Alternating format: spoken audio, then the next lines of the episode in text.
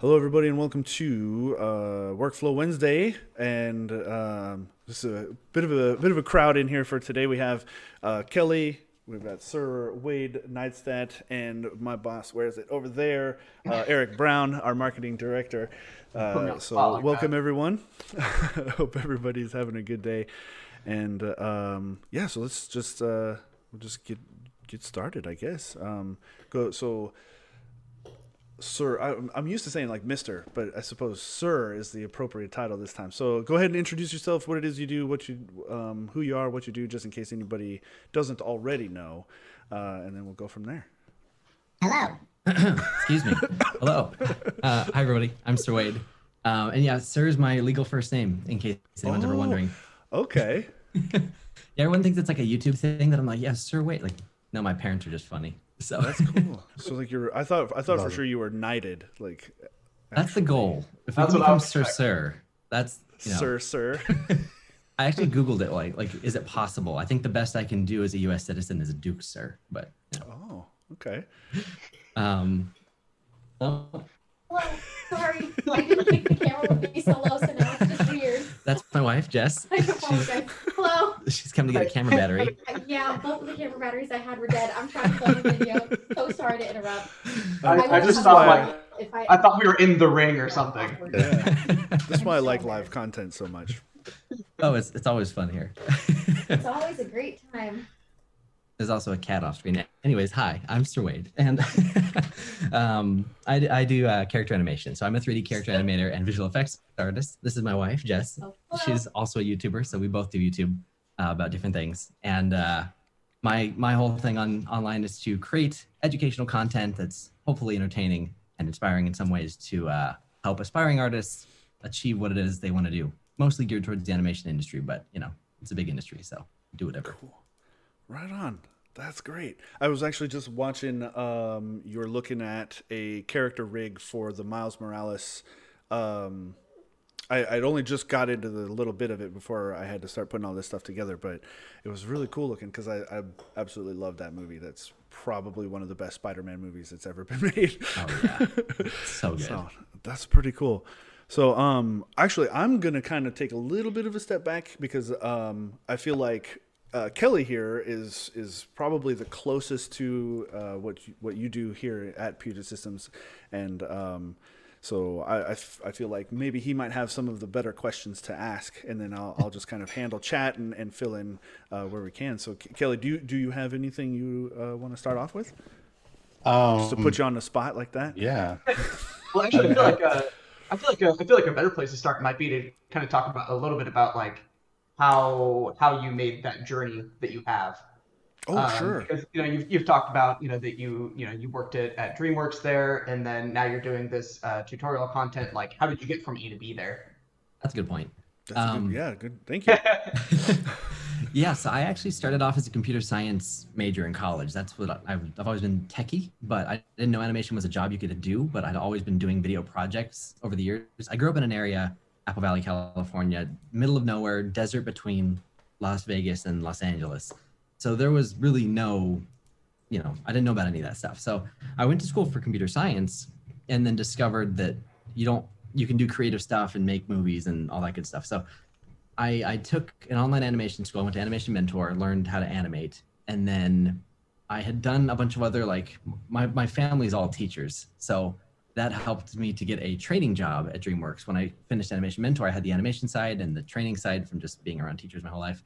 And I worked at DreamWorks for two years as a trainer, teaching 50 something classes, all the different software. I was the main like Maya guy, all the Adobe software, um, a bunch of other proprietary tools that aren't useful to me anymore, but uh, ton of cool stuff. Learned a million things. And um, I've never said that phrase before, learned a million things, but learned a lot.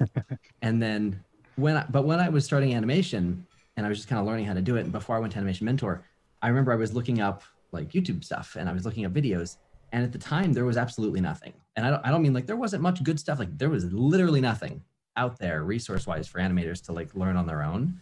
It was all interviews of like these Disney, like these old people who worked and like I got hired to Disney like back million like you know it was just like I, I called them because I had seen a computer before and they gave me a job and I was like that's not helpful that that does not help us anymore. So at the time I thought, well, someone should probably get on that.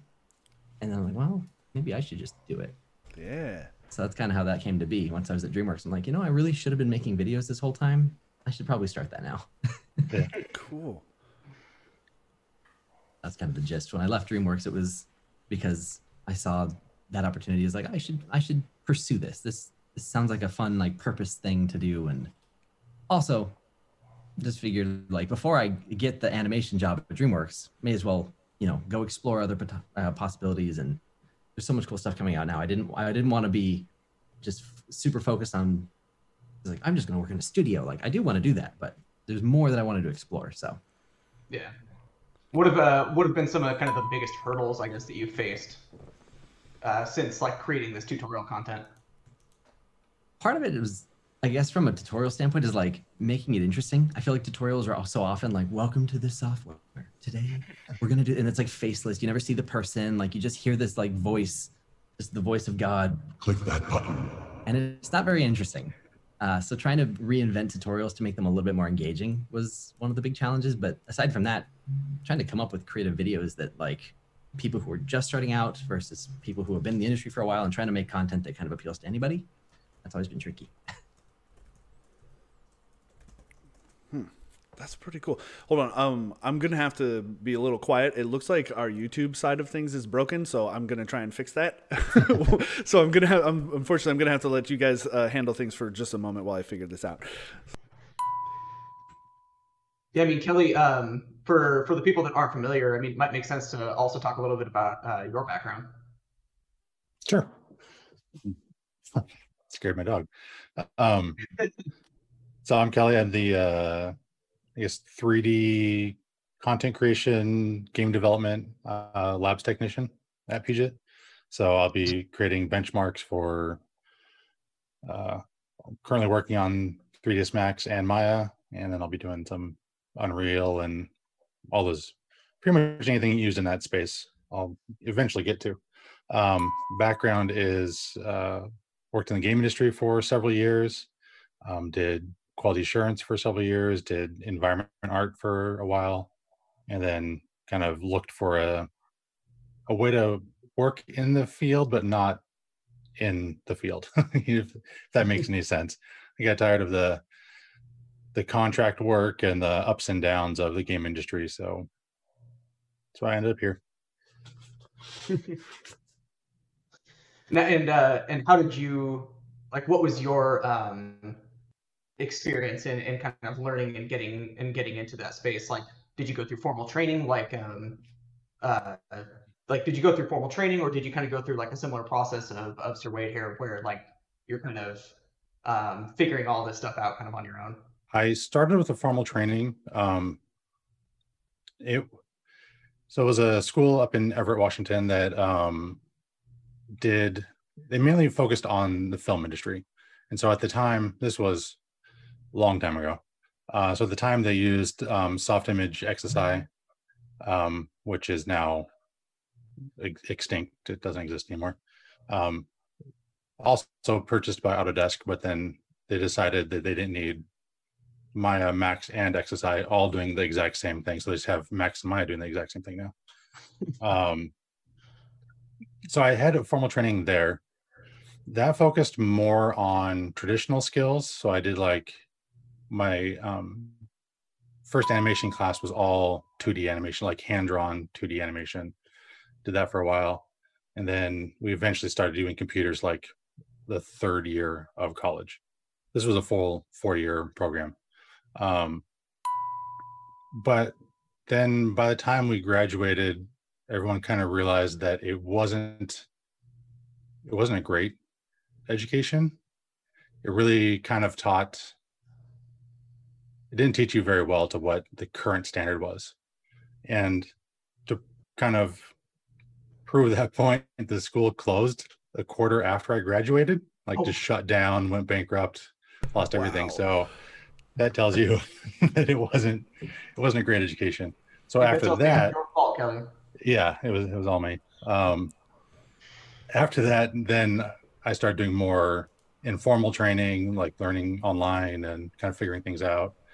Um, did another round of semi-formal training.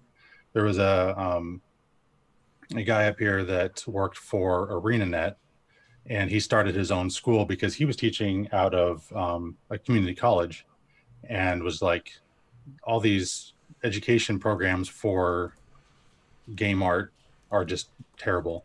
So he started a school that's just like, okay, it's six months, and we're just going to teach you like the actual skills you need, and then you kind of go from there. And so I did that as my second round of education, and that helped me, and that's where I got actual work experience from, or got an actual job after that.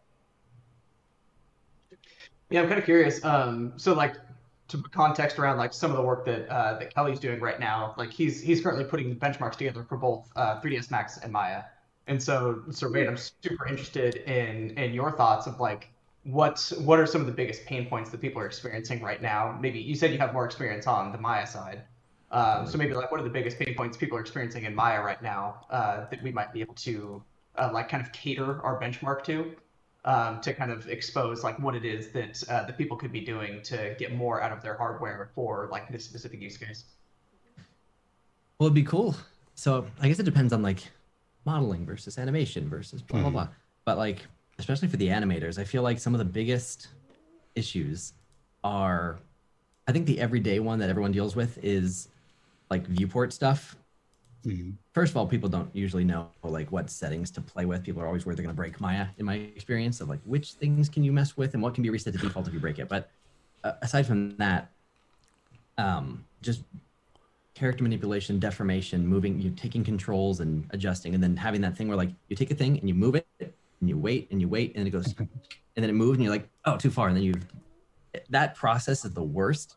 So, um, knowing what hardware to upgrade to not have that is probably the, the most important thing.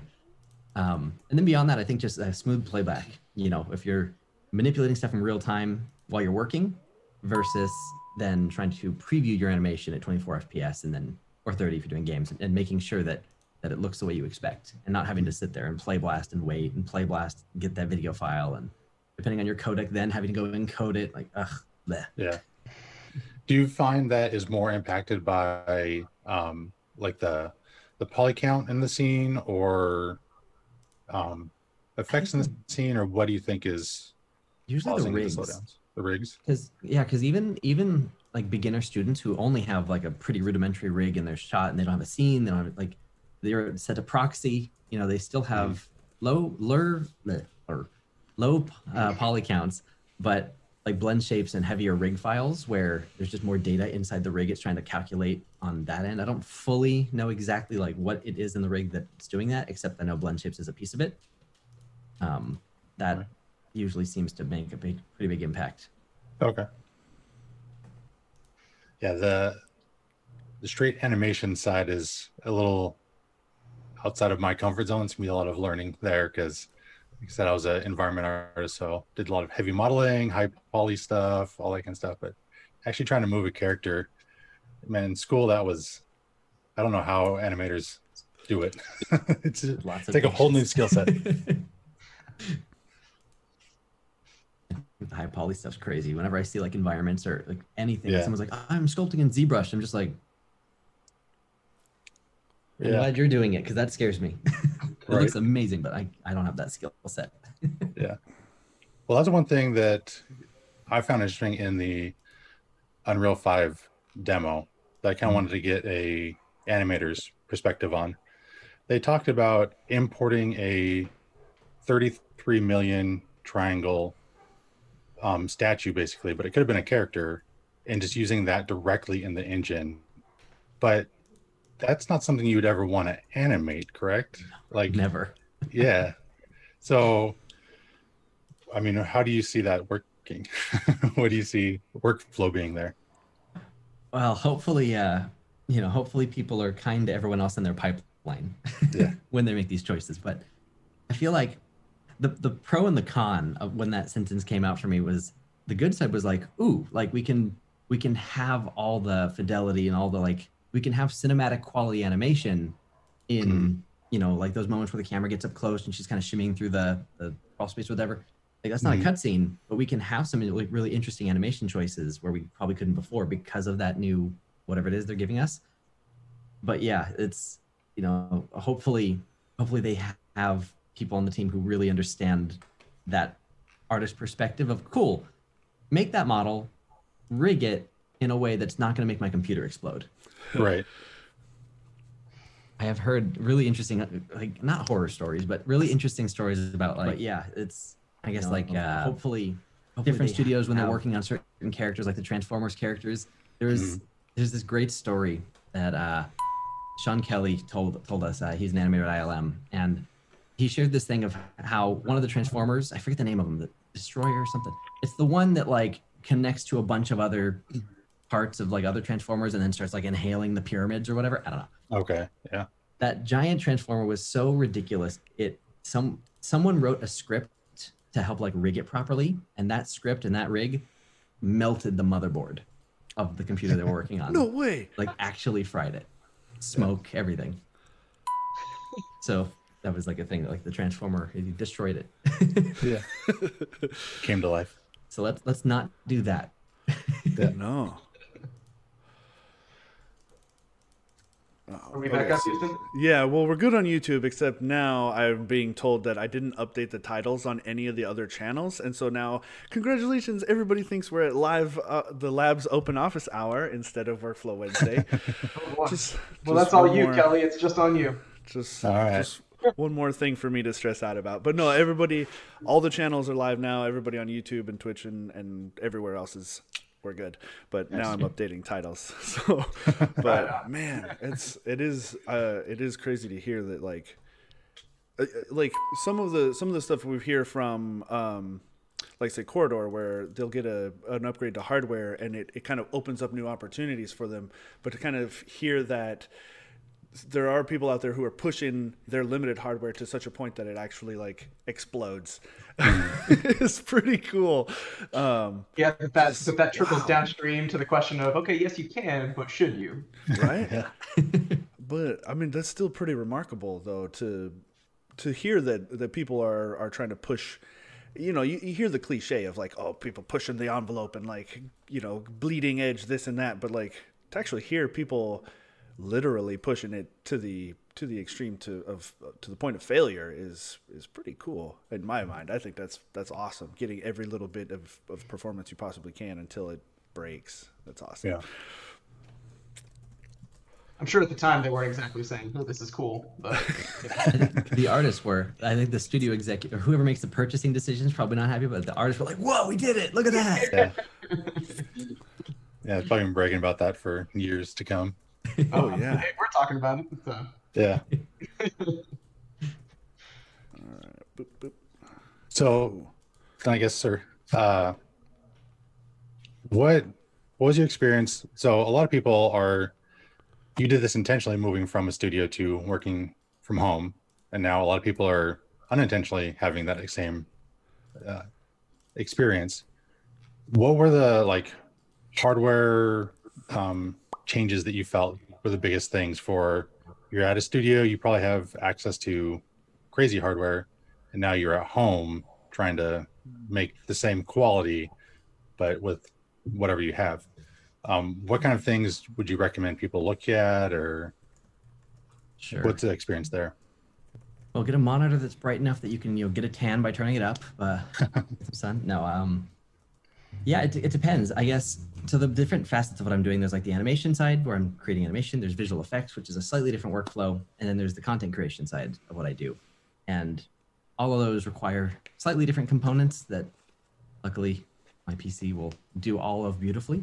Um, but in general, I think, you know, if you're working in 3D software, having a good processor is it's not the easiest thing to swap out if you're like i'm just going to switch processors. You know that's not usually something you can just do. Um, but having a good processor is very important just because the the amount of complexity of what you're doing like that's probably one of the biggest things of the computer the last computer i was using before this one. Um, i didn't know much about processors and like what was right and what was wrong. And so i think i had a xeon processor and i was like i'll just go for this one. It's more expensive and that looks like it'll do better. And i read something on some article like yeah 3d I didn't realize it was like for rendering. So I didn't realize that there was a difference in terms of like like actively working on something versus rendering the final thing. And anyway, that was the whole thing. But things that are a little bit more actionable are good amount of RAM is super helpful. That was something that I know at DreamWorks. I my computer had like 128 gigs of RAM, and I used Mhm. all of it. I have I have that habit of opening a million tabs and 30 different programs and just keeping them all there because I don't know what I'm going to need, um, Right. Which I couldn't normally do at home. So a RAM upgrade is helpful just to not go crazy with that. But I think that also the GPU, NVIDIA, like I've got um, NVIDIA G, what is it? GeForce RTX 2080 Ti currently in this computer. Nice. It's magical, and it's Yeah. everything from like like basic stuff like um, there's the NVIDIA RTX voice plugin, which is like a free beta testing thing that they've got out right now, which is like if you're having Zoom calls and you're having all these meetings, uh, and you have car noises or you hear all the drumming and sounds from your microphone, you can just click this button if you have an RTX GPU, and it just uses AI to filter all that out, and it just hears your Mhm. voice. It's incredible. It's that's like a, a regular everyday person useful thing that the tech enables Mhm. Yeah. which then goes all the way up to you know much higher quality visuals in your program that you can actually push it further with the frame rates and so on Yeah. So, so I'm super interested because, like, for a lot of people right now, I mean, uh, especially like being a workstation manufacturer, like, of course, we want to talk about technology and the hardware and all that. But for a lot of people, like right now, that's not something that's actually feasible. You know, like making hardware upgrades right now while you can maybe barely make rent, like, isn't isn't the most feasible thing. You know, so like, what um what ti- what, what like tips and tricks do you have outside of like upgrade your hardware or something do you have for maybe maybe more toward like the workflow side of things um, for people that are um, that are still trying to to make ends meet i guess um, from like a content creation standpoint right now? Sure. I guess i wish i knew like who in the chat like like what are people up to? What are people doing? I'm not like oh for maya. And everyone's like i don't use maya. But i think something like for everybody i mean this one's going to sound dumb but like the time management side of it is super important. Like as a mm-hmm. general work from home thing that I had to learn really early on because I've been working from home for maybe three or four years now, and so I'm pretty used to it. One of the one of the pain points that we recognized early on, because my wife and I both work from home, is being able to step out like of your workflow, like to have when you're in work mode, you're in work mode, and have that space that you're working in, not in your bedroom or not by your couch or your TV. Like having even if you don't have a large apartment and you don't have like a separate room to use or a house or something, um, get like a $150 divider if you can, and just like create an office space for yourself so that you can leave that space, like decompress, get out of work mode, and then come back in fresh.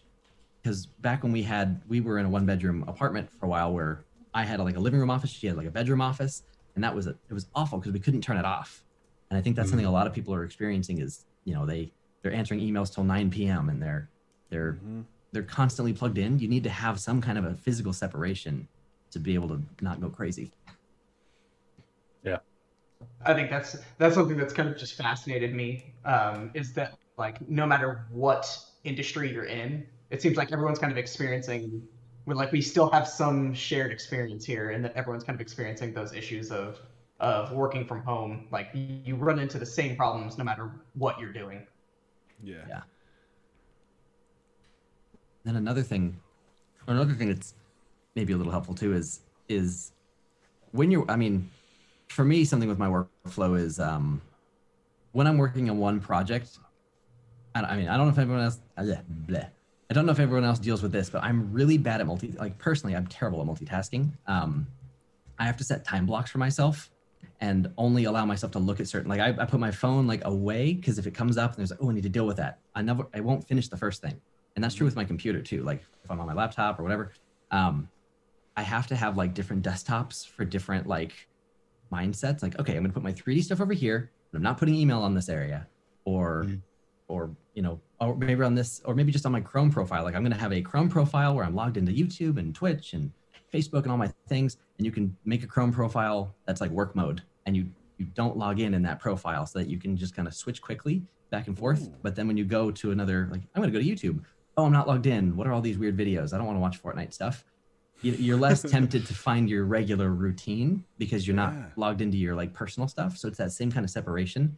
But from a work perspective, it can help you not feel like you're at home. You can kind of go to the office, go into that other mode. I like that. Yeah. Yeah, especially if you only have the one machine where you're trying to do both, where you're trying we work and play on the same the same thing. That that's that's really clever. I didn't know about that the Chrome profile thing. That's that's good to know. Because like Yeah, I've I, have I have actual separate logins um, on the the laptop that I use for work. Like I do have a like a personal login for some of the stuff that I have to do. You know, if, I don't want to have to go off to my PC, but that's nice to know that you can you can kind of change it without having to go through all of that. Yeah. Yeah, Especially I'd if you don't building a se- oh, go ahead. Oh no, sorry. After you. I was just considering building a second computer for that very reason because like I sat down and like oh, I see Steam just updated something or whatever. Right? "Ah, I really need to get some programming done, but gotta check this update. Yeah, it's hard when you because like I I thought about that too once. Like, oh, maybe I should make a different login on my computers. When it boots up, it goes. To, but I'm I never remember like how do you install software to work on both, or maybe I don't want it to work on the other one, and so you still have all the same temptations of like, well, all I have to do is click that button and it still launches the program, Yep. Mm-hmm. Which I guess works if it's not a Chrome thing. That's actually still maybe do both. Right on. I'm curious. So you do a lot of educational, uh, a lot of educational videos, um, and I admit that I haven't gotten too deep into the the full breadth of of topic content. Um, but I suppose for some people who might be um, just interested, where where would where would they start if they're going to consume your content? But then also in like kind of a bigger, broader sense, um, since you do have some experience with you know working for the man, you know, the the company, the corporate stuff. Um, which would you which do you recommend? Do you like what you do now? Do you how would you go about that if you were starting out now? I guess that kind of rambled in a weird way. no, um, I guess. So the first part of the question with like where to start if you were trying to look into this kind of thing, Mhm.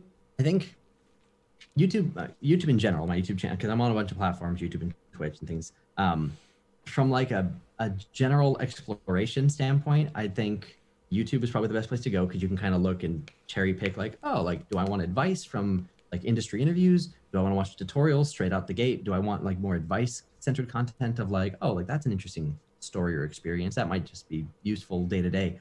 That is a little bit easier to kind of find a path, I guess. Um, but then I do a lot of live stuff too, live three days. I'm basically on Twitch three days a week for four-ish hours minimum each time. And so if you aren't sure where to start, that's a good place to go. And I can just we just chat and hang out, and you know sometimes we'll play games, but a lot of times it's like, okay, I'm gonna I'm gonna work for four hours. Come watch the workflow. It's literally me doing my workflow for Mhm. hours on end. So that can be a good way to kind of figure out like I'm having an issue with this, and you can kind of get support. Um, but to your to your other question on like, I guess if someone were trying to get into this, um, I I do like doing the independent stuff. Um, I did like the studio too. You know, I, it's definitely not for everybody to go full time content creation because not everybody enjoys making like you have to do it all. You have to come up with the idea and then record it and then edit it and then do the business side of like then like SEO and tags and do the thumbnail. And I hate the thumbnail. Like there's so many pieces Right. to it, and you don't you don't always enjoy them all. Um, where at a job, you know, you get hired in a role with certain responsibilities that hopefully align with what you want, and then Mhm. you know you can grow and move from there. But it's definitely something that I would recommend people try. Like if you're doing something now, give it a shot. See if there's something you want to share, something you want to make, and then try doing it for a while. And it might also just lead to other cool opportunities for the full-time job stuff. Like I've had a lot of job offers of people who are like, "We see your videos. We need that too. Like, would you make videos for us?" I'm like, in most cases, I'm like, "Well, I, I have to have time to do mine, so no." But thank you. That's that's interesting way of putting it. I hadn't thought of it that way. Um, where like almost almost like, yeah, I suppose just creating your own stuff could could lead to opportunities in that way. yeah, most That's pretty cool. I don't do I didn't do a ton of freelance work when I left the studio, but that was one of my goals. Was like I want to try freelance, and I never really found a great way to like, oh, this is where you go to get clients. Ah, That was always tricky, but I got some from word of mouth friends who work freelance, and they would, you know, that that, that was probably my main thing. But all the other interesting ones mostly came because I was making YouTube content because I was you know building legacy and showing people how to do cool stuff so that they could go make things. And people, how'd you learn that? Oh this guy. And so i kind of had this referral platform to people coming back and going oh he knows what he's talking about. Are you are you open for commissions or for whatever? So it's actually a good way to get freelance clients is to make content. So I'm super interested in uh, in your perspective because we've kind of talked about this a little bit uh, internally, and we've had a couple other conversations about this. Um, that like right now, in in a time when we can't like go out to to film sets and like we can't bring people together, uh, a lot of people have been kind of speculating as to whether or not um, a, a lot of like mainstream content is going to go toward things like animation um, just because of the fact that you know you don't need to bring all the same people together that you that you normally would for like a traditional film. Um, are you are you seeing that, or or do you have any thoughts on that? I, I think I think I'm seeing that in the way that like a lot of people are trying animation for the first time that they wouldn't have before. Um, I think a lot of content creators are just, just in general. I think the studios are also aware, like Netflix and things like animation was already something that everybody liked and everybody wanted to watch, and there already wasn't enough being made to keep up with the demand before this whole thing happened. Now that that's the only option for most people to create, I think we're seeing, you know, the demand was already there, and now the desire to meet the demand is finally starting to match it, or not match it, but it's coming up as well. So I do think it's gonna create a lot of opportunities for people, you know, to learn stuff, to try stuff, and to find new opportunities by doing it if they if they want to. I think did that answer your question? I kind of forgot what your question was. Yeah, I think so. I think so. But it was mostly just whether or not like you think that we're actually going to see more more animation style content uh, Oh, popping yes. up. Then yes. Uh, one of the, we yeah yeah. One of, one of the examples that we had brought up like the the last time we or one of the last times we had one of these was like they started doing those uh, like Disney started doing those little like Olaf videos at home you know? So like it was just a, like a handful of people that were creating those. But then next thing you know you started seeing you know after they got like 12 of those in like all of a sudden there's like this huge list of people that are involved in them. So they're definitely throwing more resources at it um, but I'm also curious, like, if, if you have any idea of like what does that, um, like, as as an animator, like, what does that workflow even look like to get that many people, that many different people, like, involved remotely on something as because the the the um, the quality of the content actually doesn't look like it was compromised very much. Um, so I'm kind of curious if you have any thoughts as well on like how does how does that workflow even work with all these people remotely? With so much planning. Okay. I mean, something that not a lot of people know about the animation industry is that you have like production and you have overhead at a studio where you have like overhead is, you know, your your HR and finance and you know, recruiting and things like that that keep the business running. And then you have the production side, which is what makes the stuff. But even within that, there's still a separation where there's the artists making the stuff, which everyone knows about, and then there's the production team, coordinators, PAs, producers, like that that category of worker. They are like I'm still a little fuzzy on like entirely all they do, so I hope I don't do a disservice. But they support that production by making sure, like, oh, this person's gonna be sick, this person's not here today, blah blah blah. We need to rearrange schedules, timelines. This is how much needs to get done by this this day, this week. This is when our deadlines are. This is when we're showing.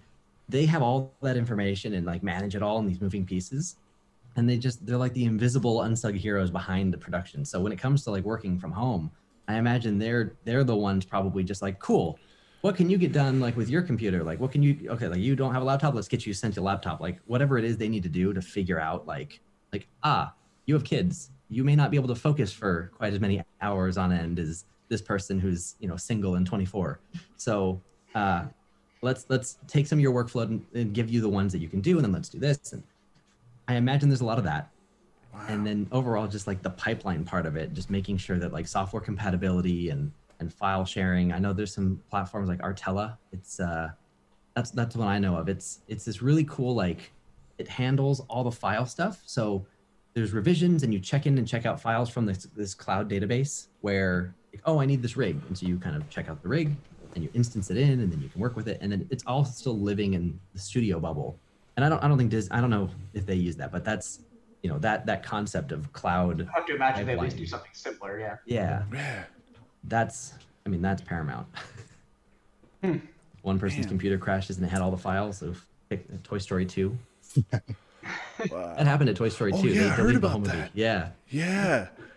And uh, they, they, but there was some older backup that they found, right? It, it was they didn't have to like redo Sort the whole thing. Yeah. It was crazy. It- so it, they run on Linux, and so someone they didn't have permission set up properly back then, and so Toy Story 2 was on this drive, and someone did RM star, which is remove all, and it wasn't intentional, but someone accidentally deleted everything, and so they're just watching everything just disappear, and they're like, oh well, we have backups. Backups had failed for the last several weeks. They had nothing, and they were just panicking because the movie's due in like two months, and that would have taken like a year plus to recreate. But I think the the TD on the film, someone she was a new mom and she had arranged something where she had basically copied the movie to her home office so she could work from home to be with her to be with the new baby and so she had a copy so they went and got it they brought it back and it all like they were able to copy it back over but it was the work from home that saved the day Wow. toy story 2 or we wouldn't have had a movie That's nuts. And and it's just every time every time I talk with with with with people, I I realize that the work is way more complicated than you think than than the average consumer thinks.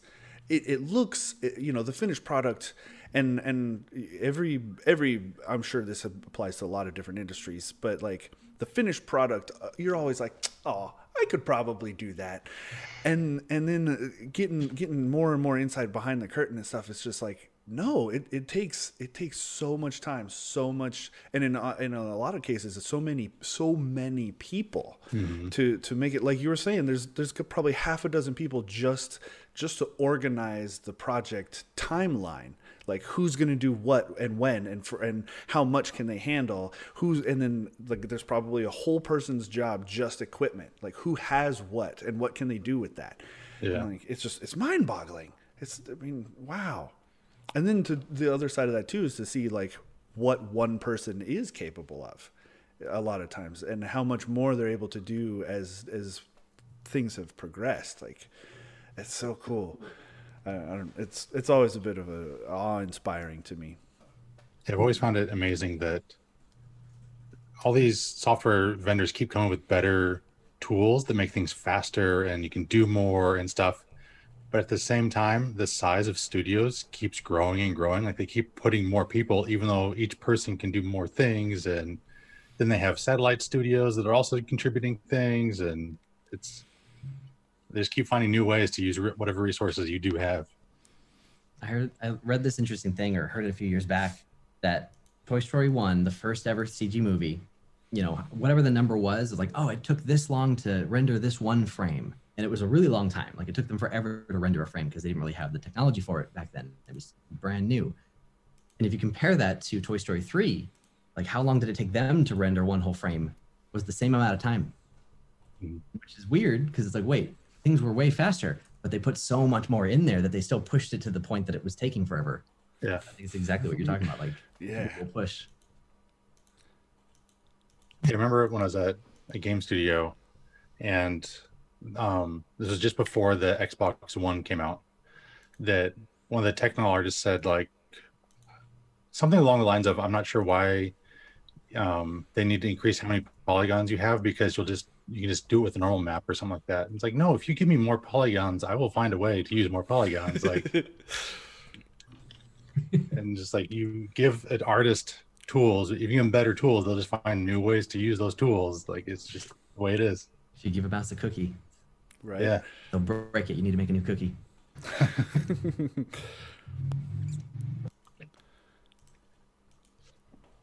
let's see so we did have we did have a few questions from the chat if you're uh that that um if you're willing if you might provide a bit of insight.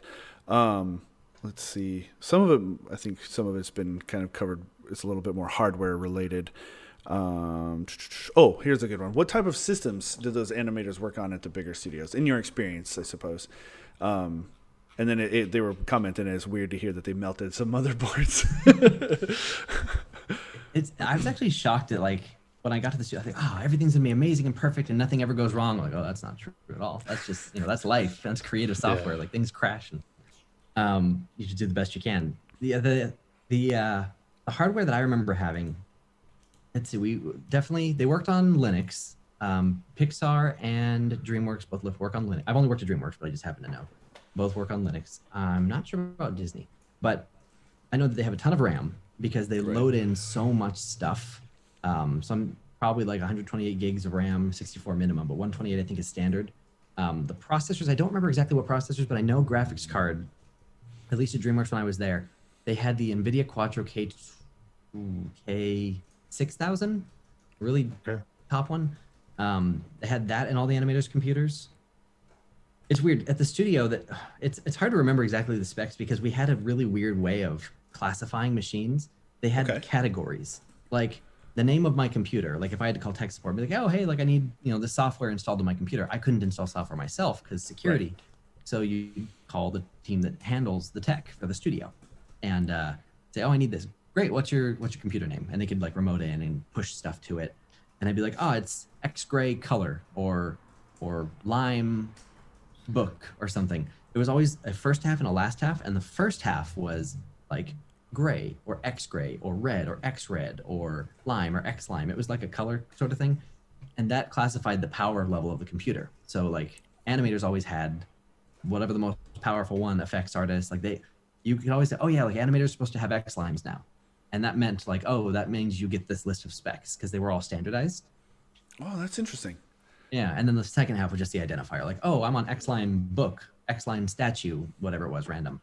But um, yeah, they had it kind of broken out so that you knew, like, oh, that's an X lime. Oh, that means that's gonna handle this. And so they had this organization system that I thought was really interesting. That's why I'm having a hard time remembering, like, what was what? Because I had an X lime after a while. It was X ray, the X lime, and I'm curious, was that was that purely was that purely defined off of uh, of like hardware specs, or was there any kind of like validation done internally to say like, okay, well we know that this type of hardware is the best for this specific use case, so we need to make sure that they have that, or was it purely like, well this has this number of cores or something, so we're going to classify it this way, you know?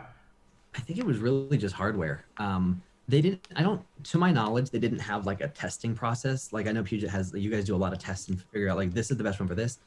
I don't Yeah. think they did anything like that. They didn't have like testing labs where they were running GPUs versus other options.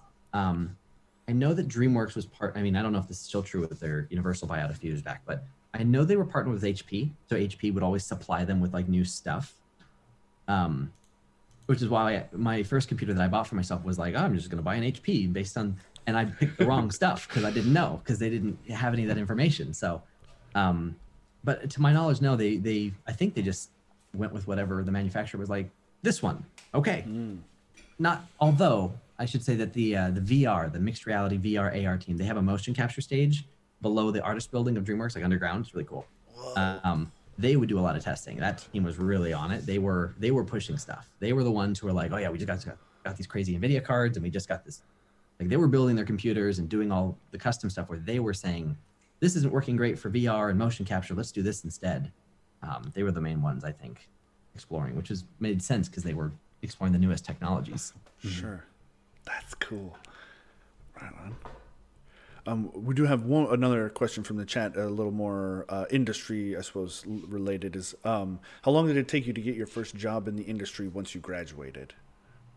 I was very fortunate. Uh, this is not normal, what I'm about to tell you. So heads up. um, so I went to school for computer science, and I dropped out of regular school to do, do animation school. So I figured out very early on what I wanted to do, and I was very sure of it. And so I made a huge shift and took a, an 18 month program at Animation Mentor.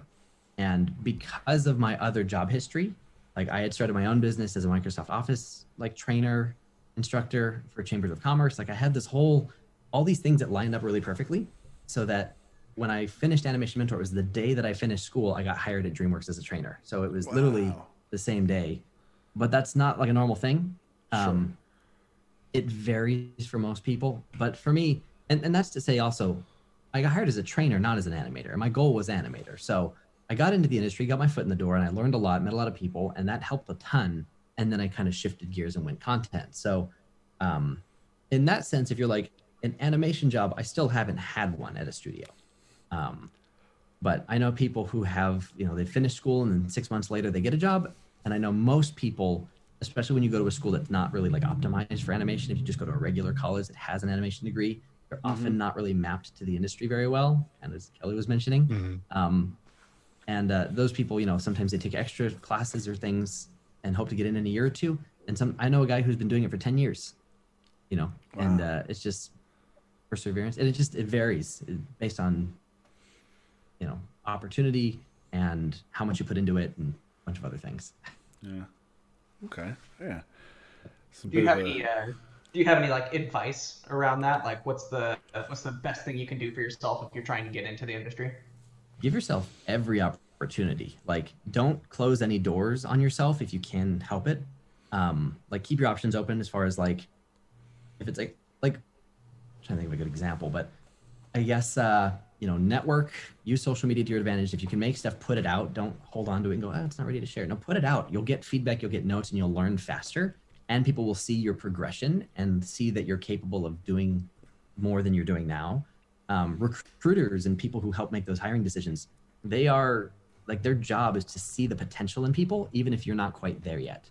So they can look at a demo reel and you know they can see your work and go ooh we can see like where you're lacking and where your strengths are and then maybe you're not ready to be hired yet but they'll keep that in mind. And if you make a connection and you network and you give yourself that opportunity um, and be memorable to the point that next time you apply it's not just talk. When it's like we'll keep your application around and we'll look. Like, that's not just talk. They actually do hang on to that. And go hey didn't that person apply before? I recognize that name. You'd be sh- shocked at how like how well these recruiters re- remember people. I can't even comprehend it sometimes but they will look at a real a year later and go this person applied before. Oh wow. In one year this is what wow that's a big change. They're may not ready just yet but you know if we if we hire them and help them grow their learning potential is clearly like they could probably do it let's give them a chance let's give them a shot let's hire them let's bring them in as an intern that process That's happens cool. all the time and so if you don't put your work out there you're like it's not ready you don't get that contrast I've heard that. I've heard that a lot from content creators. Is like, um, even even if you think it's bad, like you should still put it out there because it you're almost saying no for the audience already, or or like you're you're you're kind of selling yourself short. You're not like. You, you hear it's like the cliche. It's like you're you are your own worst critic, and and so you're always going to look at that and be like, oh, this is trash. But somebody out there is probably going to be like, that's amazing, and sometimes uh, um, I feel like sometimes that that kind of external um, input that and a lot of times the that fans almost are like they'll push you to to drive and, and be better. Um, so yeah, that's that's a big. I've, I've always liked that that bit of advice from a lot of different content creators. Is like just put it out there. Like it's okay. Like there are going to be people out there who appreciate for what it is and and to see the progression too. That's, that's always cool. and the other thing with that i agree 100% and the thing i think that people still like when they hear that and they don't listen to that advice is usually the thought is i'm just gonna okay cool i'm gonna play it safe i'm gonna wait until i don't feel that way anymore before i take that advice something i discovered that i was shocked but it makes so much sense now is like even the most who we would consider the most amazing artists and creators and animators or whoever they are even those people still look at their work and go oh that's crap. Even Yeah. though we're like it's in the movie. It's it's the coolest shot in the movie. What do you mean it's crap? Like yeah i'm not really happy about this and that Right. that never goes away which is you know kind of a bummer from a creative standpoint. You'll always kind of feel inferior in some ways but that's growth like that's Yeah. that means you're getting better and you can see the flaws and so don't wait until that feeling goes away because you'll never post anything ever Right. Right. Yeah, there's one guy I follow on Twitter that he he makes like this most amazing art that he posts like constantly. He just makes stuff left and right, and um, he is the art director at a game studio owned by Google, and he always talks about how he hates his artwork. It's like he's made it to art director, so he's been doing this forever, and he still doesn't like it. Like I don't know, you just that's the kind of the curse of the the artist, I guess. Always gonna hate your own stuff, no matter what. the struggle Yeah. Yeah. I mean, maybe So- what you guys were just talking about kind of answers answers the same, maybe answers this in the same way. But like, I'm I'm curious if you if you have any advice for for say the people that um like the freelancers and stuff who who are currently like a lot of freelancers are struggling for work and all that, you know. Um, so I'm curious if you have any advice for those people, or if it's the same thing of like just create and put it out there. that's definitely a big part of it. Um, I, I mean, not to be pluggy, but I do have a video on like five tips for freelance. Most of them are like contracts and stuff. Like if you're new to freelance, you should watch that video. Um, but like especially with everything going on right now, I feel like things like uh, like animation, things that don't require involvement of other people in person, if you can learn some of those skills and apply them in an interesting way, and then show people like you know there may be a, a client out there that doesn't know they need animation or doesn't think that they really that it fits, but if you can create something that shows like oh this is what you could do. This like this is what i could make you and this is how it's actually useful right now you might show them like oh actually we we do want that. How much does that cost? Anime i don't know. And then you kind of get into that thing of like on one hand what on earth do you charge? And on the other hand they don't know what you're supposed to charge for that. So you know good luck. Right? it's a very abstract thing. Yeah. Well, hmm. So I, I've, I'm personally curious, but it also came up in chat. Um, over your left shoulder, uh, it looks like a mashup of, of Calvin and Hobbes and How to Train Your Dragon. yes Yeah. Uh, is that is that from Brian Kissinger? Is that the is the I I, I follow somebody on Instagram personally, and, and they, they do mashups like that a lot. i think i also follow him but no i think peter something peter something. Oh. he worked at dreamworks it was from uh dreamworks used to do this art convention thing it was kind of like dreamcon i mean it was called dreamcon it was kind of like comic-con where like people would bring all their like side projects and stuff and then sell up prints and things Oh, okay. I just I, I noticed I I just noticed and I thought that was really cute. And somebody had asked in, in the chat as well, and so I wanted to I wanted to kind of get that out there. for sure It's pretty cool. Um, i wish i could show all my background things i have a whole shelf of like here, let me get my Shrek statue Oh, Shrek.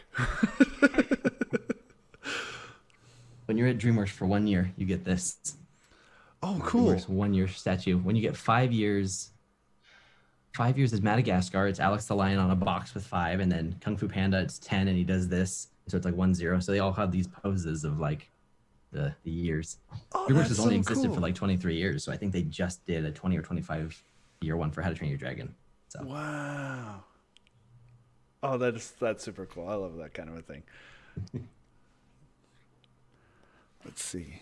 Let's see. Anything else? Love what you guys do at Puget Systems. Aw, thanks. oh, it's Nate. What's up, Nate? Oh, I see a lot of familiar names. Yeah. Uh, oh, I guess uh, here's an interesting one. Are they rendering in real time these days? I would I would think not, right? Like For the movies, no. For games, I mean, there's a lot of cool stuff. I there's so much cool real time stuff happening that the studios are exploring.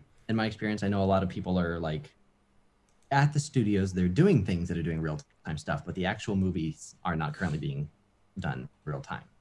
Um, a lot of that's because they need compositing. They need to be able to kind of add stuff, change things, and Mhm. make multiple versions of stuff. Um, and so, and like DreamWorks just built their own renderer. Back when I was leaving, they had just built a brand new ray tracing renderer because they were using this. I mean, fun fact about DreamWorks: every movie, every single animated movie in 3D up until Home, up until Home in 2014, everything before that point was animated in a spreadsheet. And when you when you think like animated, like how does that work? I mean, literally one software to view your 3D scene, a different software that looks like Excel. It's got a list of like left brow middle, which is this, left brow outer, left brow inner, like a row per control, a column per frame, and you type a value, say mouth open 50, hit enter, wait. Too much, 18. Every control in a spreadsheet for years no way.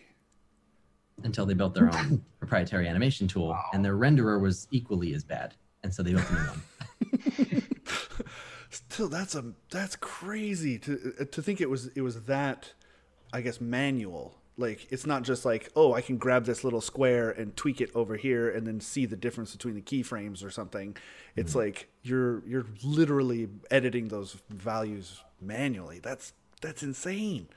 Well, in Wow. Maya, you can. There's a setting to save your your whole file as ASCII characters, and so you can go in and, and open it, your entire file in text editor and go change stuff or whatever. Like, once you get into that high level of animation, people are they live on this other plane of existence where Right? Yeah, I don't I even don't know see how the they do it. Yeah. right? that's I just feel like there's some guy that just he's doing everything at Pixar in text editor and notepad. it's just just comma delimited Yeah. values. Just that's. Cr- See, and But- it's that's it's that kind of thing. People don't realize that that's that's how these movies were made. Like in my yeah. head, I had always pictured it was like almost like a digital claymation. You know, Mm-hmm. where like you have a 3D model and you can and you can tweak and move and adjust like a skeleton.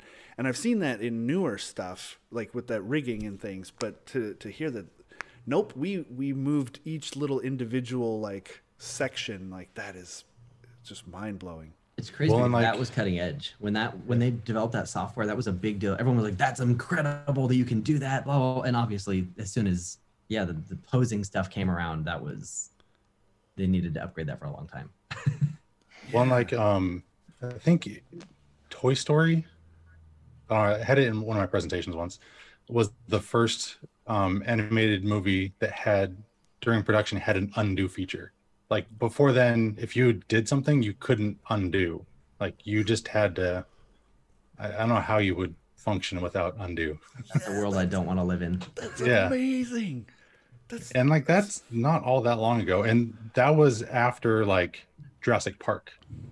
So like Right. Jurassic Park was made without being able to undo an animation. Like that just seems terrifying. yeah. Oh god. Es- es- especially when you think of like the scope of the that one scene that very first scene with the with the the brachiosaurs and all that stuff with the lake and everything that that's all mm-hmm. that's all digital. And so to think that they they were just almost rolling the dice like okay let's hope that this leg moves correctly. Otherwise i have to go back and write that down and change Yeah. it back. And that's crazy. That's amazing. Just and wow just wow wow. People are like yeah man i love having the undo feature. Yeah. who would want to live without control z? That's crazy. Wow. Half my life is Control Z. Right? Undo undo. Uh wow. True, true story. Once in college, I was like, I was like, I need to get better at drawing. I like took a sketchbook out and I was drawing, and I, I like walked somewhere, was drawing some building, and I got like you know 40 minutes just into this drawing session. I'm like, I haven't saved. Okay, sketchbooks have an autosave feature. yeah Oh, that's back nice. That's nice. That's pretty cool. Right on. Um let's see. Uh there was mention of the the spreadsheet thing the same as presto not, I'm not that's a that's a new one to me isn't isn't the spreadsheet thing the same as presto Oh, so Presto is um, Pixar's proprietary animation software, and uh, so no, um, the spreadsheet thing is basically it's an old DreamWorks software called Emo. Stands for emotion, but my joke was always that it would make you emo because it makes you sad. Um, but uh, no, so uh, DreamWorks then developed Premo, which is stands for premonition. It was it, it was so they could use the resources of their crazy computers and all the power to basically cache everything in real time. So you are always getting 24 fps and so that was their premonition feature. That's that's that's the new tool dreamworks using now. And it's like amazing. And then presto is similar to that. It's what pixar uses. And both softwares have an element of the spreadsheet stuff where you have like your timeline and the values and the graphs. So you can still edit things in that way.